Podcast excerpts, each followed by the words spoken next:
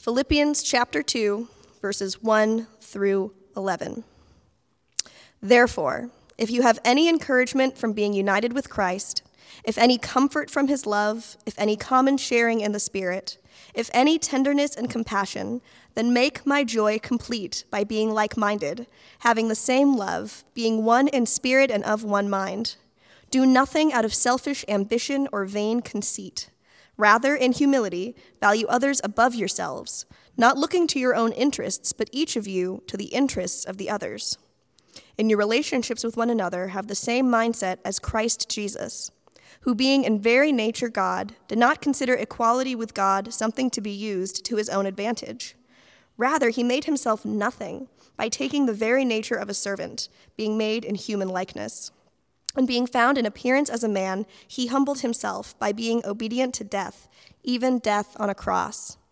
Therefore, God exalted him to the highest place and gave him the name that is above every name, that at the name of Jesus every knee should bow in heaven and on earth and under the earth, and every tongue acknowledge that Jesus Christ is Lord, to the glory of God the Father. The word of the Lord. Before we jump into this poem, this hymn, let me pray for us. Heavenly Father, thank you for your word. Thank you that we get to talk about humility. Thank you that, th- thank you that your word humbles us and it brings us to a point of obeying you and trusting you and, and also knowing you. We pray that we would encounter you through your word, that we would be made humble uh, even as we listen. In Jesus' name I pray, amen. All right, so who here has heard of something called a humble brag? Has anyone here heard of a humble brag? Okay, so some of you know what a humble brag is. I learned recently a humble brag is like a showing of false modesty. So it's this very kind of public display of humility that's not really that humble at all. And you see these on Twitter, on Instagram, on Facebook. You see it on social media a lot. And there's an account on Twitter that has p- compiled some of the more notable or humble of humble brags. Uh, and so I wanted to share some of these kind of funny humble brags with you this morning because we can all kind of relate to them. So the first one can we start a media campaign to question how I got into Columbia, too? Still scratching my head about how I got accepted and demand answers. That's Annie. She like doesn't want us to know. She wants to know like how did I get into Columbia, but really she just wants to talk about Columbia. I like this one a lot. This one's from Cheryl. It says, "I just did something very selfless. But more importantly, it was genuine. And I know it means a lot to the person in the long run. Hashtag so worth it. Cheryl. You go, Cheryl. At Jimmy Kimmel, hi, I'm 16 and I'm publishing three books and an album this year. Do you have any advice on how to handle it best? Josh. He's gonna get big. You might be able to guess who this one is. It's an evening with the Hoff. Britain's Got Talent, followed by my life story on Piers Morgan. Hopefully, you won't get sick of me. David. Now, this next one you, you might be able to guess as well. I'm truly humbled you follow my tweets. I pray they enrich your life and strengthen your ministry. God bless all 200,000 of you. Rick. To be fair, I had never heard of a humble brag until this, this summer when I was on vacation, and my brother told me that every time I post a picture of me doing CrossFit on Facebook, that that is a humble brag. So, like, I need this sermon. I need this sermon the most. I want to share one more with you. May I never boast except in the cross of our Lord Jesus Christ, through which the world has been crucified to me and I to the world. It's by a guy named Paul. The Apostle Paul, he understood humility, and he understood how important humility is to, disciples. A disciple is a follower of Jesus, someone who is learning the ways of Jesus and seeking to obey him and love him more and more.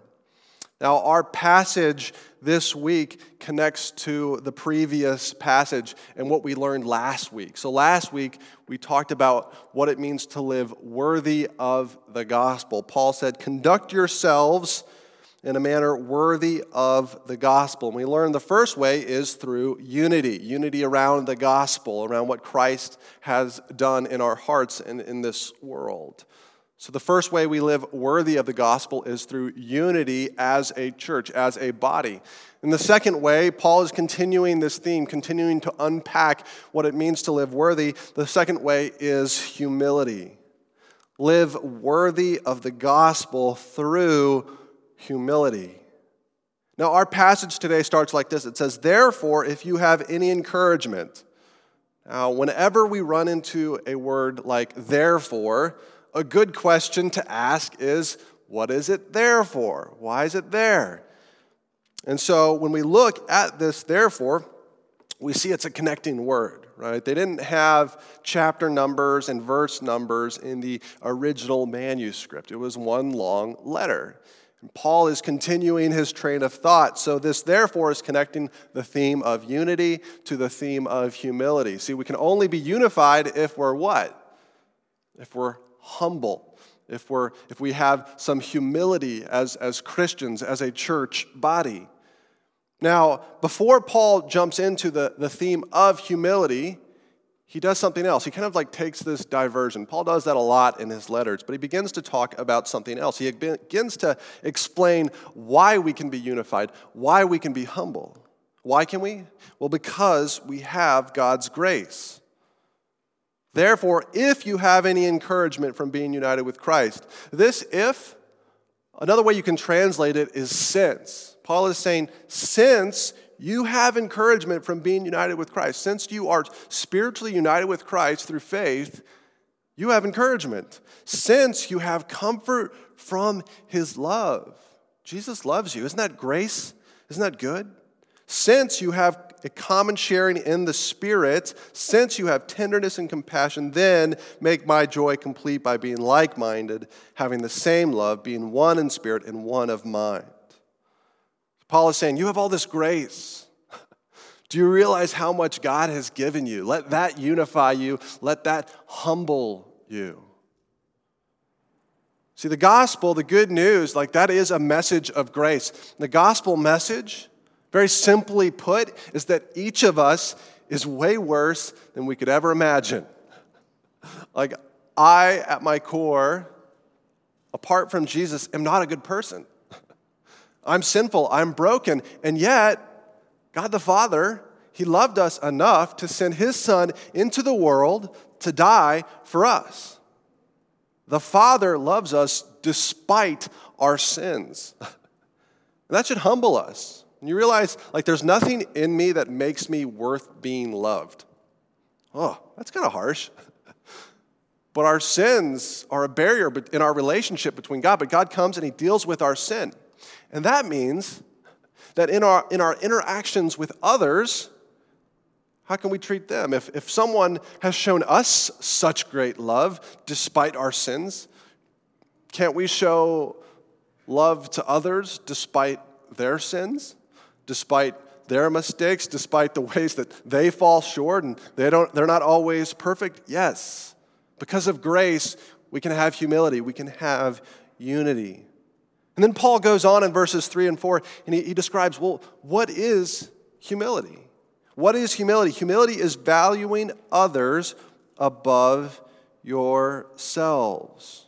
Verse 3 Do nothing out of selfish ambition or vain conceit. Rather, in humility, value others above yourselves, not looking to your own interests, but each of you to the interests of others.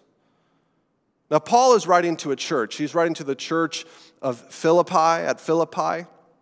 And he's going to say some pretty challenging things to them throughout the course of this letter. And he's actually laying the groundwork in chapter 2 for something he's going to say in chapter 4. See, when the church at Philippi uh, communicated with Paul, they did it through a man named Epaphroditus. They sent a man named Epaphroditus to be an encouragement to Paul. Paul is in prison, he is, he is shackled. He hasn't yet been set free. We sang the song, Amazing Grace. He hasn't been set free physically, but he's been set free spiritually through Christ. So they send Epaphroditus to him. And, and when Epaphroditus comes, he would have given a report, a report of what's going on in the church. They actually they didn't have email back then. Uh, and so they would have shared verbally what's going on.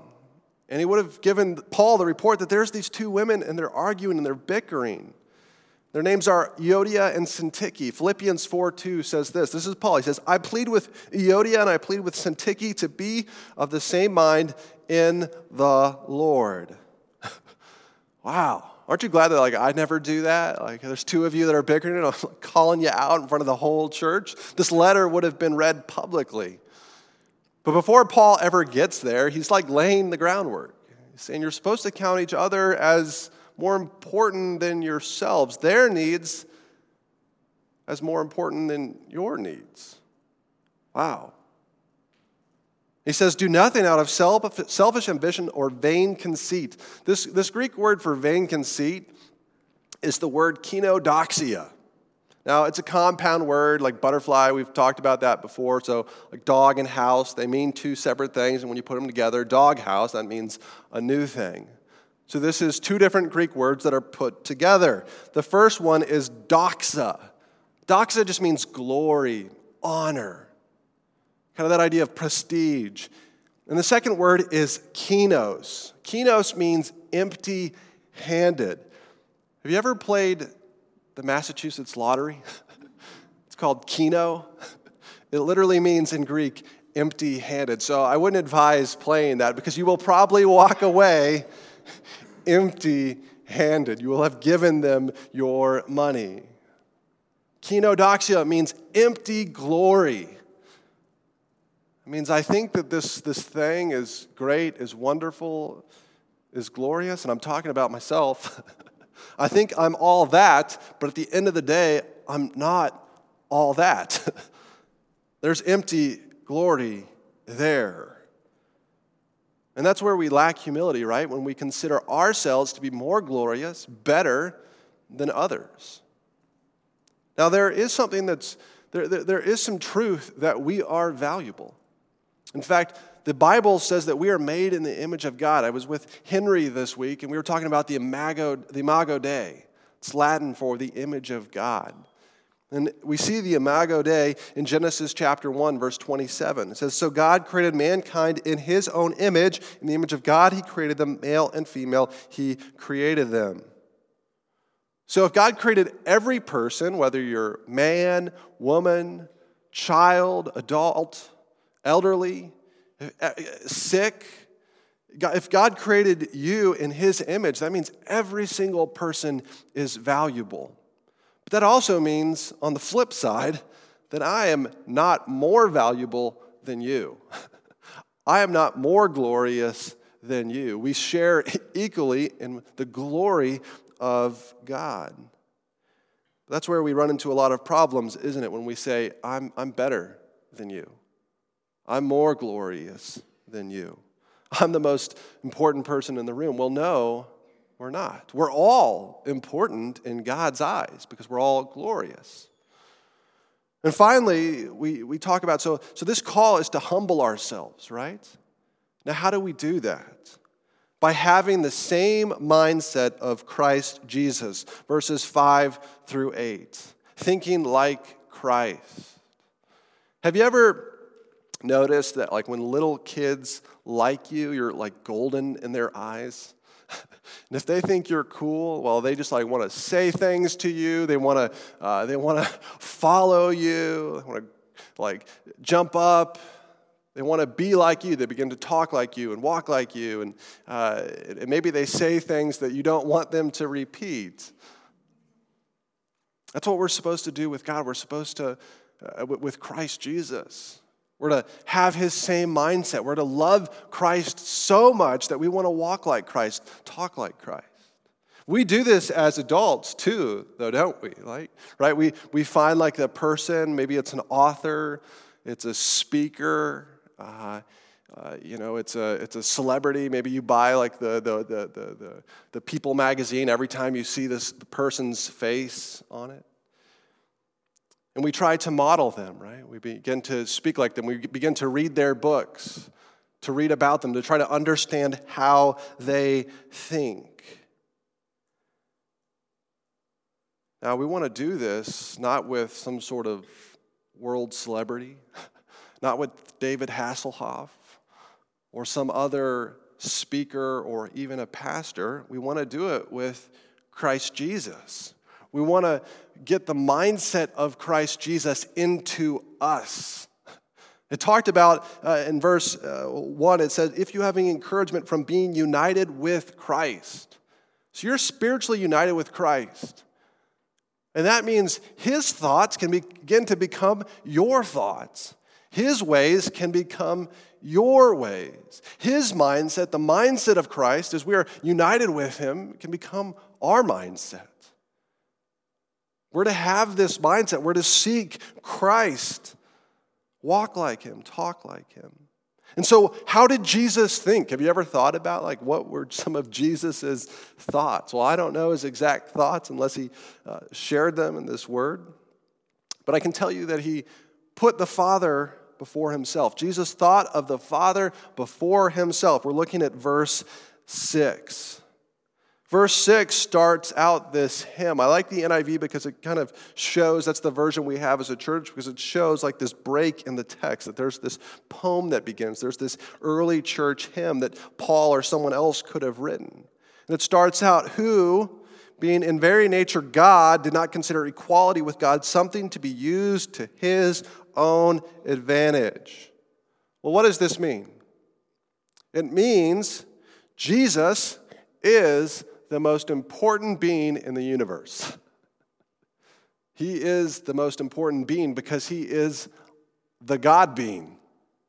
He is God with the Father and with the Holy Spirit. That's what it means that he was he had the very nature of God.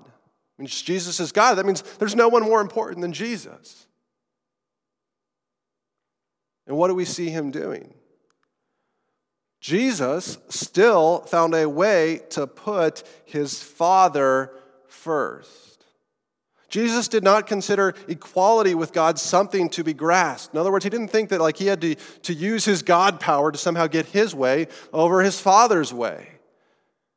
He, he was willing to obey the Father and do, do ministry the Father's way. When Jesus was taken to be crucified, he could have called down 10,000 angels to deliver him to stop what was happening so that he would not have to endure the awful death of the cross, but he didn't.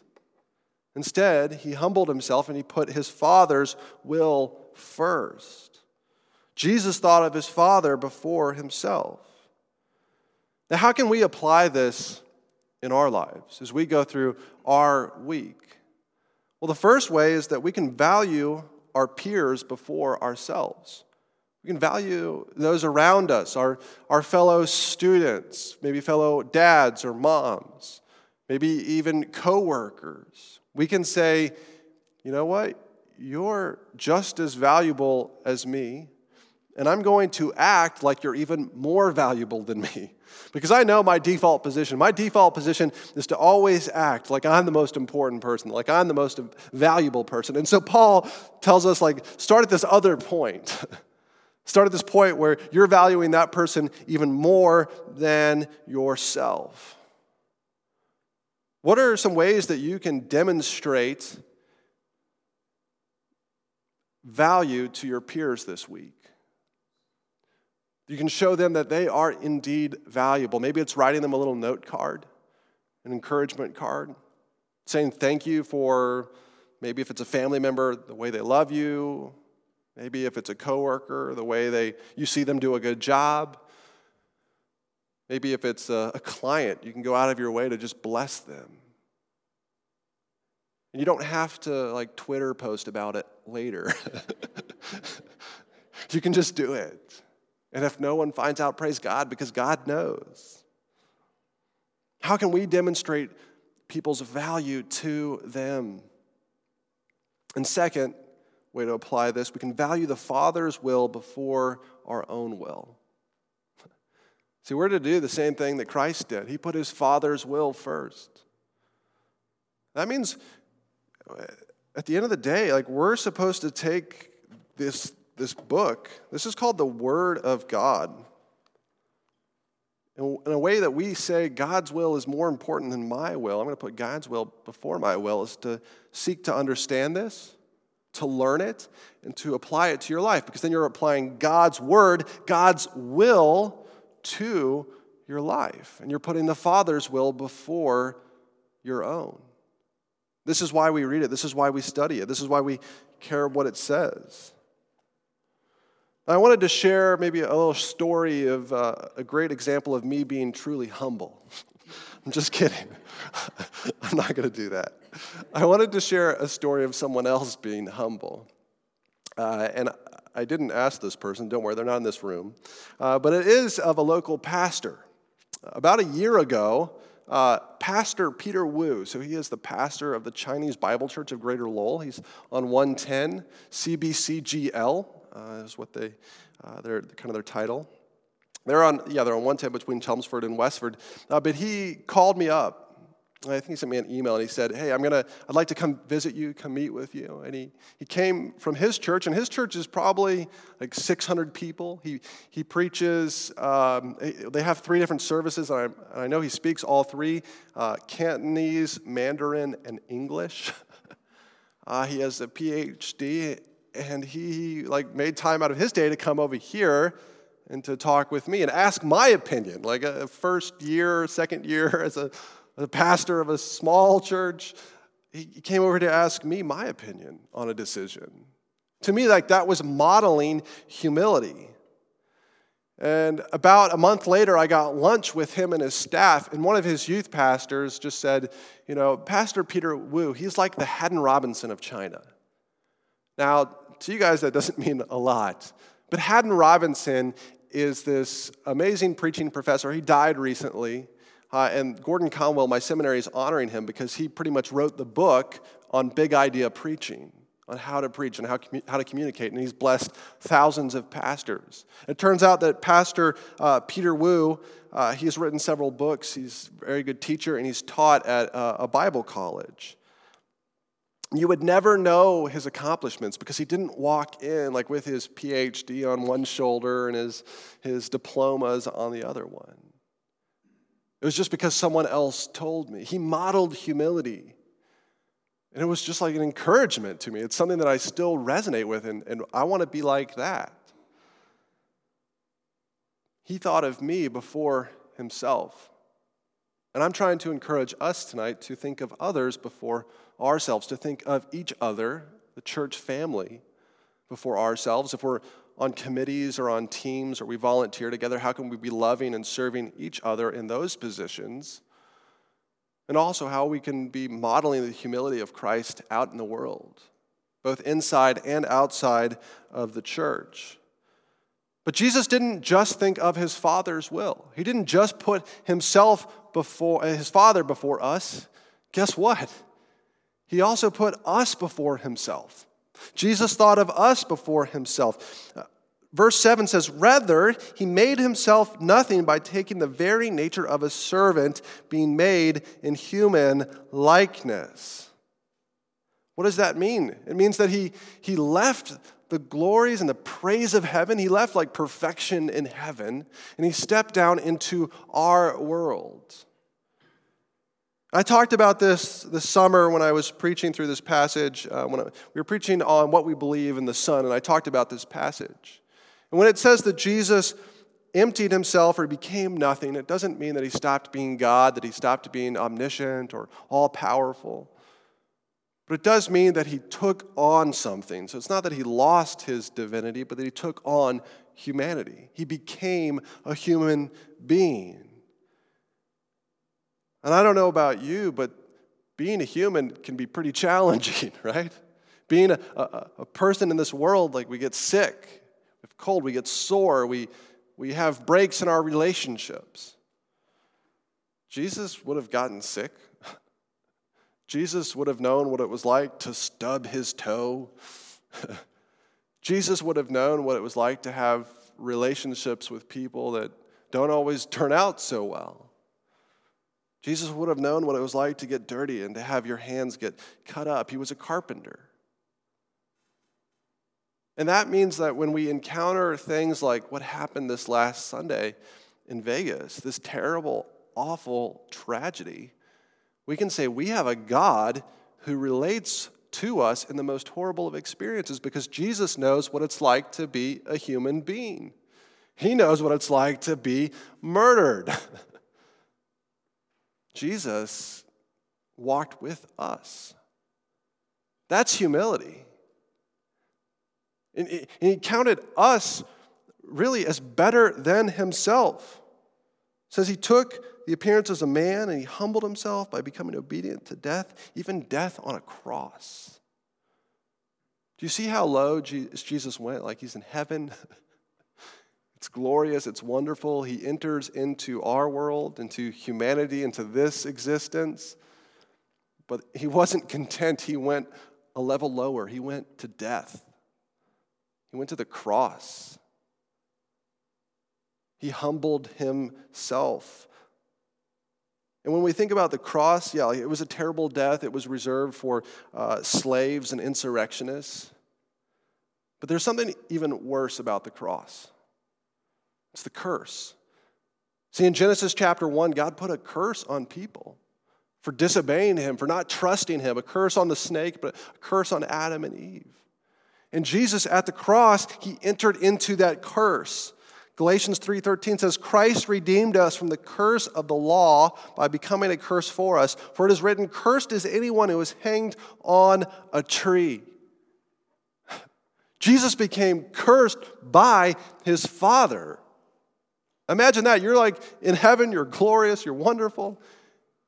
Come to this world, and then you're cursed. Like that's how low Christ went. Jesus thought of us even before himself. You realize that we're all less than Jesus? we're far below Christ. And yet he elevated us by dying. Who in your life do you consider to be less than you that you need to elevate, that you need to exalt, that you need to show this person who I sometimes treat as less than me? I need to, I need to pay special attention to them. I need to humble myself below them. Maybe it's your spouse an ex spouse. Maybe it's a coworker that drives you crazy.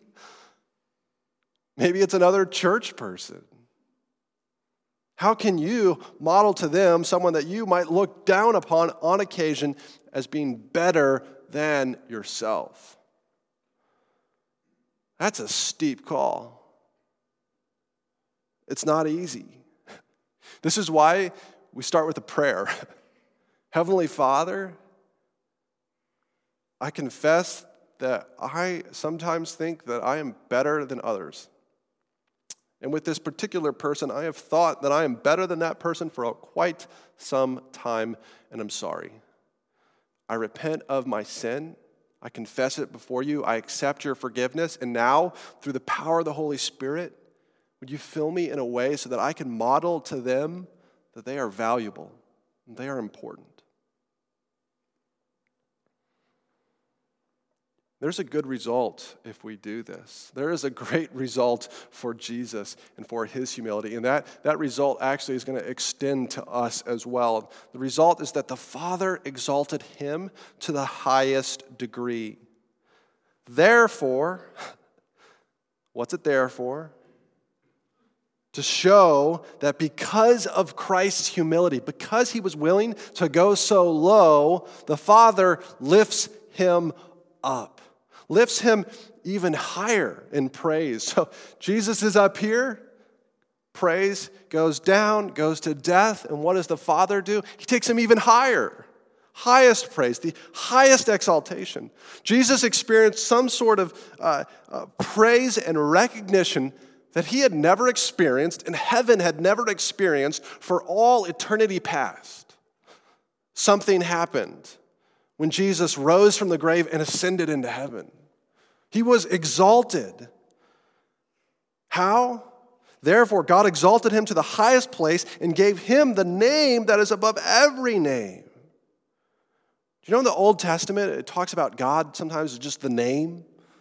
The name of the Lord, the name of the Lord. If you look at the Old Testament, like Abraham, Isaac, Jacob, they would say the name of the Lord, the name of Yahweh. That name is in the Hebrew scriptures, but it's actually not one that like Jewish people have spoken for a long time, Yahweh. About 300 years before Christ, 300 BC, people start, stopped calling God Yahweh out of reverence for God. So they would call him other titles like the name or Adonai or some other substitute. Adonai is just Hebrew for Lord. And when the Jewish people translated the Old Testament from Hebrew into Greek, they translated Adonai or Yahweh into Kurios. Kurios means Lord. Lord. Notice what Paul says here in verse 11. He says, And every tongue acknowledge that Jesus Christ is Lord. So he's saying, You're going to have the name Jesus. Jesus has the name. Jesus shares that name, Yahweh. And Jesus also shares the name Lord. He is the Lord of both the, the Gentile and the Jew. He is the, the name above every name. He is the, the King of kings. He is God. That's what it's saying. Jesus is God. Jesus is Lord. And when Paul says, you know, he, every tongue acknowledges that Jesus Christ is Lord, remember our context? He's writing to ancient Macedonia, to Philippi. It's a nationalistic town. It's uh, a lot of like emperor worship, and they would refer to the emperor as our Lord and Savior. So he is taking on the kind of the religion of that, tongue, that town. He's saying every tongue at the end of days, when Christ return, will confess that Jesus Christ is Lord. Every tongue. Do you know what that means? That means every single person in this room. Whether you believe in Jesus Christ or not, one day when Christ re- returns, you will confess that He is Lord. And you have the opportunity tonight to do it willingly.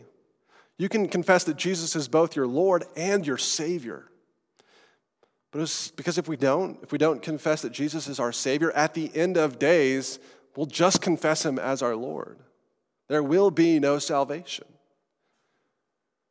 We can confess Him as Lord and Savior. But Jesus doesn't, Jesus doesn't demand this right now. Jesus isn't like this far off God, kind of like the Greek gods that are like very, like they, they're pouty and they throw tantrums. Jesus isn't like a demanding God of this world, a, a, a celebrity that demands our attention. Jesus is the God that had everything and he entered into nothing so that we could become something, so that we could enter into glory. There's another application here besides just humbling ourselves and, and repenting. As the, the, board of elders, we're, we're, we're memorizing a passage, 1 Peter uh, chapter 5, verses 1 through 11. And one of the verses is this verse Humble yourselves, therefore, under God's mighty hand, that he may lift you up in due time. See, Jesus promises that anyone who humbles themselves before him, he will lift up, he will exalt. Just like God the Father exalts Jesus in his humility, Jesus will exalt us in our humility.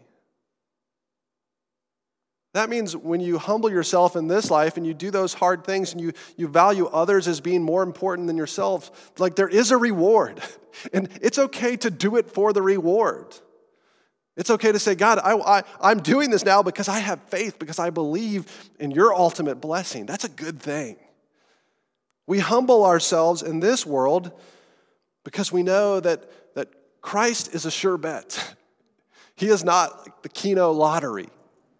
If we, if we place our trust in Him, we will not walk away empty handed. We will walk away full. My big idea, my closing idea is this that we should think like Christ and humble ourselves. Think like Christ and humble yourself. I need to think like Christ and humble myself. Twitter limits its users' posts, so these little posts, to 140 characters or less. 140 characters. And if someone could sum up your life, your entire life, in 140 characters, what would it say? Would it say, this person went through life humble bragging? they were trying to make much of themselves, but at the end of the day, they walked away empty handed because they bet on themselves. Or would it say, this person was not perfect, this person was broken, but this person admitted it and trusted in Christ and attempted to put others before himself or herself. That's what I want my eternal Twitter feed to say. Think like Christ and humble yourself. Let me pray.